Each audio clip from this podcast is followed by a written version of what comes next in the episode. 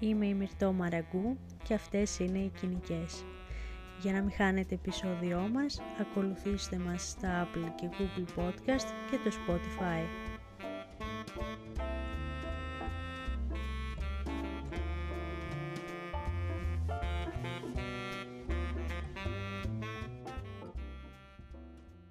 Σήμερα θα μιλήσουμε για τη Λου Ανδρέας Σαλομέ. Η Λου Ανδρέας Σαλομέ μας είναι γνωστή κυρίως για το ρόλο της ως ερωμένη, αλλά και μούσα πολλών σημαντικών αντρών της εποχής της, όπως είναι ο φιλόσοφος Φρίντριχ Νίτσε, ο ποιητής Ράινερ Μαρία Ρίλκε και ο πατέρας της ψυχανάλυσης Σίγμουντ Φρόιντ.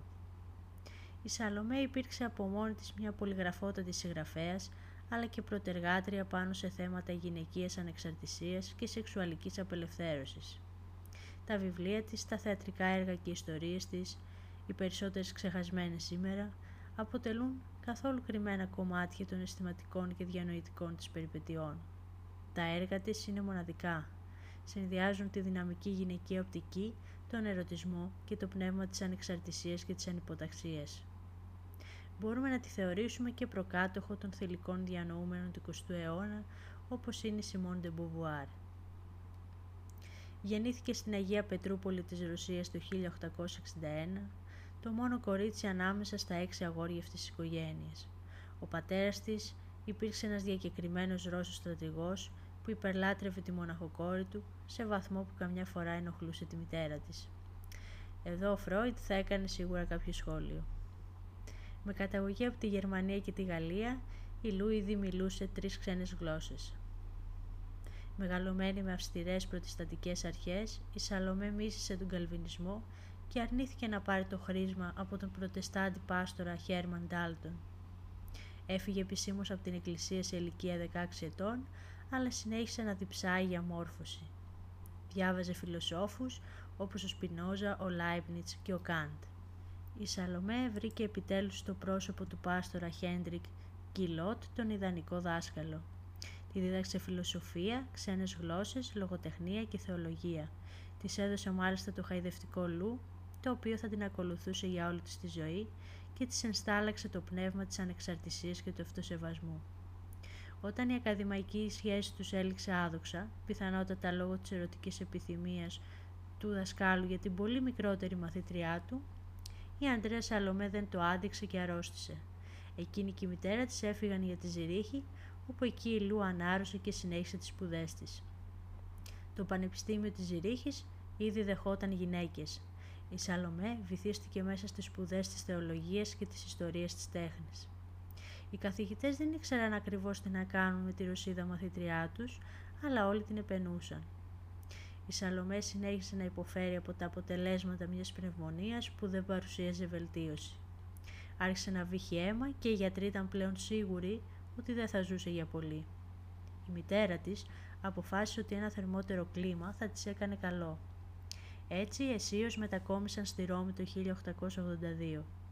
Η νέα τοποθεσία βοήθησε αρκετά τόσο σωματικά όσο και πνευματικά, καθώς η Ρώμη έβριθε από συγγραφείς και διανοούμενους από όλη την Ευρώπη.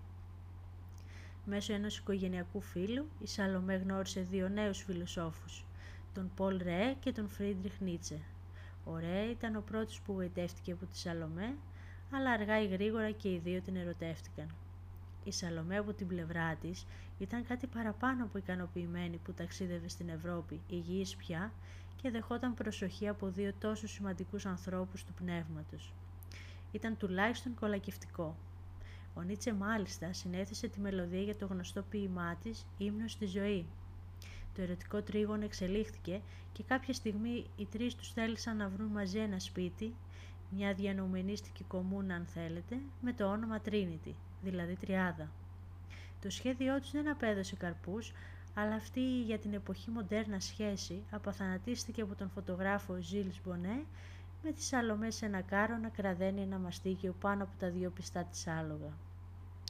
Ο Νίτσε είδε στο πρόσωπο της Σαλομέ την ιδανική γυναίκα που θα μπορούσε να γίνει αντάξια σύντροφός του. Της έκανε πρόταση γάμου και οι δύο τις έκαναν, θέλοντας να δαμάσει το άγριο άλογο, ξεχνώντας ότι εκείνη πάντοτε κρατούσε τα ενία της σχέσης.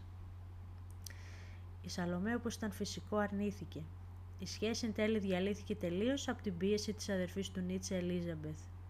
Παρ' όλα αυτά, ο ένας ενέπνευσε συγγραφικά τον άλλον. Το όνομα της Σαλομέ αναφέρθηκε στο έργο του Νίτσε «Είδε ο άνθρωπος και τα αδέφη Ζαρατούστρα», γραμμένα μόλις μετά τον χωρισμό τους με την αφιέρωση. Ο μαθητής έγινε ο δάσκαλος, ο Θεός της ηρωνίας τριάμβευσε. Μου ενέπνευσε την ιδέα του Ζαρατούστρα. Το καλύτερο ποίημά μου αποτελεί έναν εορτασμό για την ένωσή μας, αλλά και τον τραγικό χωρισμό μας. Όσο για τη Σαλομέ, η δική της συγγραφική καριέρα ξεκίνησε να απογειώνεται στα μέσα του 1880. Ενώ συγκατοικούσαν με τον Ρέε στο Βερολίνο, έγραψε το αυτοβιογραφικό μυθιστόρημα «Στον αγώνα για το Θεό», χρησιμοποιώντας το ανδρικό ψευδόνυμο Χένρι Λου, ένα χαρακτηριστικό του 1800 που μοιραζόταν με τις αδερφές Μπροντέ καθώς και τη Mary Ann Evans κατά κόσμον George Eliot. Αργότερα βέβαια επικράτησε το ονοματεπώνυμό της. Ο κεντρικός ήρωας του μυθιστορήματος στηρίζεται πάνω στο χαρακτήρα του Βλάσιμου Νίτσε, ο οποίος επιδρά καταστροφικά σε τρεις γυναίκες που η μία εξ αυτών είναι βασισμένη πάνω στην προσωπικότητα της Σαλομέ. Το μυθιστόρημα έλαβε θετικές κριτικές και ήταν αυτό τελικά που την καθιέρωσε. Η Σαλομέ δεν ήταν πια η φιλενάδα των σπουδαίων, ήταν μια σπουδαία ανεξάρτητη λογοτεχνική δύναμη.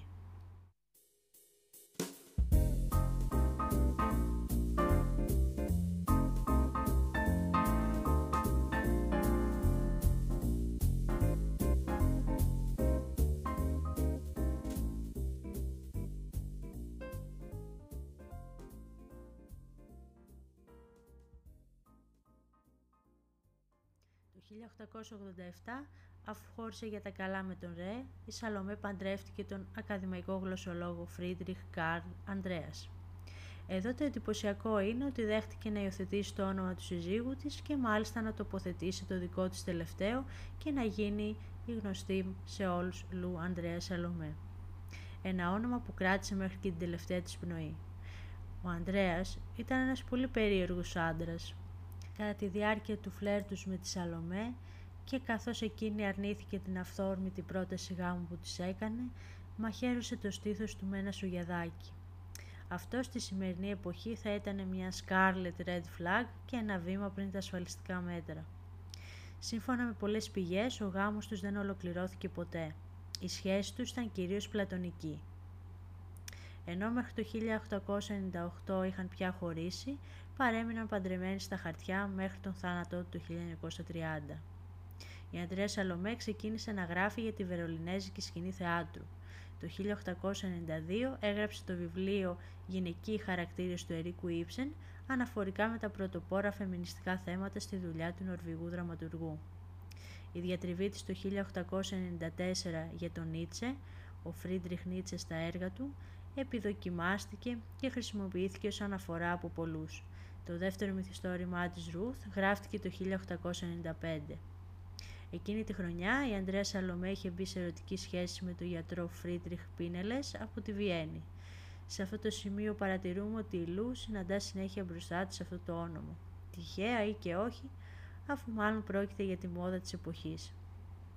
Για μία ακόμα φορά η ερωτική της ζωή έθρεψε τη λογοτεχνική πένα της και συγκεκριμένα πιο τολμηρά με την ερωτική ιστορία «Μία νύχτα». Ένα πλήθος ιστοριών της συμπεριλήφθηκε στο βιβλίο Φένιτσκα το 1898. Στο μεταξύ είχε προχωρήσει σε άλλες ερωτικές περιπέτειες, πιο συγκεκριμένα με το γερμανό θεατρικό συγγραφέα Φρανκ Βέντεκιντ, όπου οι δυο τους επιδίδονταν σε λογοτεχνικές αντιπαραθέσεις, δηλαδή ερωτικές φαντασιώσεις, παίζοντας χαρακτήρες με αρνητικές όψεις που βασίζονταν στους ίδιους. Η σχέση της με τον γιατρό Πίνελες διακόπηκε για λίγο όταν η Αντρέα Σαλομέ γνώρισε τον ποιητή Ράινερ Μαρία Ρίλκε το Μάιο του 1898. Ακόμα και αν εκείνη ήταν 36 και εκείνος 22, η σχέση σοβάρεψε αρκετά νωρίς. Οι δυο τους γίνανε εραστές, ήταν ίσως από τους λίγους με τους οποίους είχες σαρκικές επαφές και ταξίδεψαν μαζί στον τόπο γέννησής της στη Ρωσία. Η Αντρέα Σαλομέ, όπως μας φαίνεται φυσικό εξάλλου, άσκησε επιρροή στο έργο του Ρίλκε, οριμάζοντάς τον σημαντικά. Του έδινε συμβουλές, οι οποίες βοήθησαν έτσι ώστε η ποίησή του να αποκτήσει το χαρακτηριστικό της ύφος. Επίσης ήταν εκείνη που τον έπεισε να αλλάξει το όνομά του από το γαλλικό Γενέ στο γερμανικό Ράινερ. η φλόγα έσβησε πιο γρήγορα από ό,τι άναψε το 1901, πιθανότατα επειδή κατατούσε πλέον ενοχλητική λατρεία του νεαρού ποιητή προς τη μέντορά του.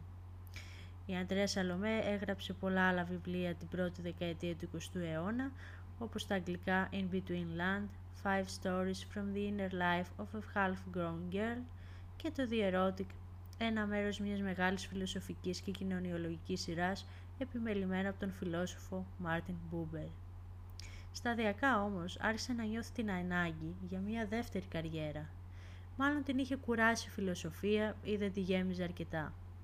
Η Σαλομέ λοιπόν ρώτησε και το σύμπαν της απάντησε. Η ευκαιρία παρουσιάστηκε το 1911 όταν στη Γερμανία, στη Διεθνή Ένωση Ψυχαναλυτών, γνώρισε τον πατέρα της ψυχανάλυσης Sigmund Freud. Στην αρχή τον διασκέδαζε πολύ η επιθυμία της να σπουδάσει ψυχανάλυση, αλλά εκείνη πήρε, θα λέγαμε πιο λαϊκά, το κολλάει. Ο Φρόιτ παρέμεινε μέχρι το τέλος στο top 3 των σημαντικών μεντόρων της Αντρέα Σαλομέ, με τους οποίους δεν υπήρξε ποτέ κάτι ερωτικό. Αντιθέτως, εκείνη τον έβλεπε σαν πατέρα της και ο Φρόιτ ως ισότιμη συνάδελφό του και μουσα του. Η 50χρονη πλέον Λου Ανδρέα Σαλομέ άρχισε να παρακολουθεί συζητήσεις του κύκλους του Φρόιτ και να γράφει δοκίμια πάνω στην ψυχαναλυτική θεωρία. Μέχρι που το 1913 ξεκίνησε να την ασκεί η ίδια. Η φιλία της με τον Φρόιντ άντεξε στον χρόνο και γύρω στις αρχές του 1920 ήταν παγκοσμίως γνωστή ως ψυχαναλήτρια. Κρατώντας μία επαφή με τον καταθλιπτικό Ρίλκε, υπέγραψε πολλά προοδευτικά δοκίμια αναφορικά με τη σχέση της ψυχολογίας και της δημιουργικότητας. Επιστρέφοντας στη συγγραφή, η Αντρέα Σαλομέ έγραψε το θεατρικό έργο «Ο διάβολος και η γιαγιά του». Τα περισσότερα όμως από τα τελευταία της βιβλία δεν ήταν λογοτεχνικής φύσεως, αλλά βιογραφίες γνωστών συγγραφέων που γνώριζε, όπως το Ράινερ Μαρία Ρίλκε και το My Thanks to Freud. Στα τελευταία της χρόνια έγραψε κάποια βιβλία υπαρξιακά με νοσταλγικές νότες. Η Ανδρέα Σαλομέ το 1935 υποβλήθηκε σε χειρουργική επέμβαση για καρκίνο στο στήθος, αλλά έχασε τη ζωή της από ουρεμία τον Φεβρουάριο του 1937 στη Γερμανία. Ενώ το έργο της Ανδρέας Σαλομέ υπήρξε πολύ γνωστό όταν η ίδια βρισκόταν ζωή, με τον καιρό χάθηκε στα σκονισμένα ράφια της βιβλιοθήκης. Και αυτό γιατί η Γκεστάπο κατάσχεσε το σπίτι της με όλη την πνευματική της περιουσία. Γι' αυτού ήταν απλώς εβραϊκές επιστήμες, παρόλο που η ίδια δεν υπήρξε ποτέ Εβραία. Στις αρχές του Millennium, πολλοί ακαδημαϊκοί ξανάρχισαν να εξετάζουν το έργο της. Το 2005 στο Πανεπιστήμιο της Αλμπέρτα, ο καθηγητής Ralph G. Whitinger είπε στο Chronicle of Higher Education ότι η εκ νέου ανακάλυψη των έργων της μας έχει δώσει πολύτιμες πληροφορίες για την κουλτούρα του 1890 και το κύμα του γυναικείου απελευθερωτικού κινήματος. Ενώ κάποιοι ταυτίστηκαν με τη Σαλομέ, κάποιοι άλλοι θεώρησαν ότι μάλλον ήταν αντιφεμινίστρια. Ήταν το δίχως άλλο μια μαγευτική παρουσία και το κέντρο της συζήτησης. Η ωραία μου κυρία στην τελειοποιημένη της εκδοχή. Όχι μόνο ενέπνευσε άλλους συγγραφείς, αλλά έγραψε και η ίδια μυθιστορήματα με ηρωίδες που σπάνε τα δεσμά που τους έχει βάλει η κοινωνία. Τα έργα της Σαλομέ πραγματεύονταν την απώλεια του Θεού και του ερωτισμού και περιείχαν σκέψεις πάνω στο ρόλο της γυναίκας στην κοινωνία. Η Σαλομέ δημιούργησε πρώτα για τον εαυτό της μια ελευθερία, όπου οι σύγχρονες γυναίκες λαμβάνουν πλέον ως αυτονόητη σε μια εποχή που ήταν πραγματικά αδύνατο. Έγινε ένα σύμβολο γυναικείας πνευματικής και σεξουαλικής απελευθέρωσης, παρόλο που η ίδια δεν ήταν ιδιαίτερα σεξουαλική. Ο Σίγμουντ Φρόιντ έγραψε στην νεκρολογία του για εκείνη. Όποιος την πλησίαζε καταλάβαινε αμέσως το πόσο γνήσια ήταν και διαπίστωνε με έκπληξη ότι όλες οι γυναικείες, πιθανότατα οι πιο πολλές ανθρώπινες αδυναμίες, ήταν άγνωστες για εκείνη ή είχαν γρήγορα ξεπεραστεί στο διάβα της ζωής. Εδώ στο τέλος που φτάσαμε, πιστεύω ότι η Λου, έτσι μου αρέσει να τη λέω, η Λου είναι πια για εσάς κάτι παραπάνω από την κόμενα που λυπίζονταν οι σπουδαγμένοι της εποχής. Αν διαβάσετε οποιαδήποτε βιογραφία της, θα δείτε ότι αναφέρονται σε εκείνο ένα ένιγμα για τους άντρες. Σαν να βλέπεις την πεντάμορφη να διαβάζει ένα βιβλίο σε κεντρικό δρόμο γαλλικής επαρχίας. Σκάνδαλο.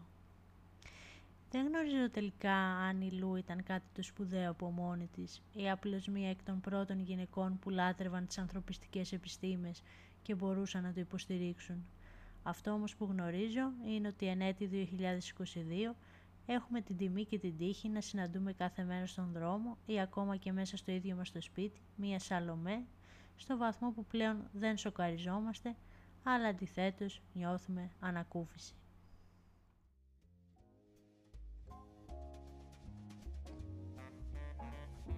Είμαι η Μυρτώ Μαραγκού και αυτές ήταν οι κοινικές. Για να μην χάνετε επεισόδιό μας, ακολουθήστε μας στα Apple και Google Podcast και το Spotify.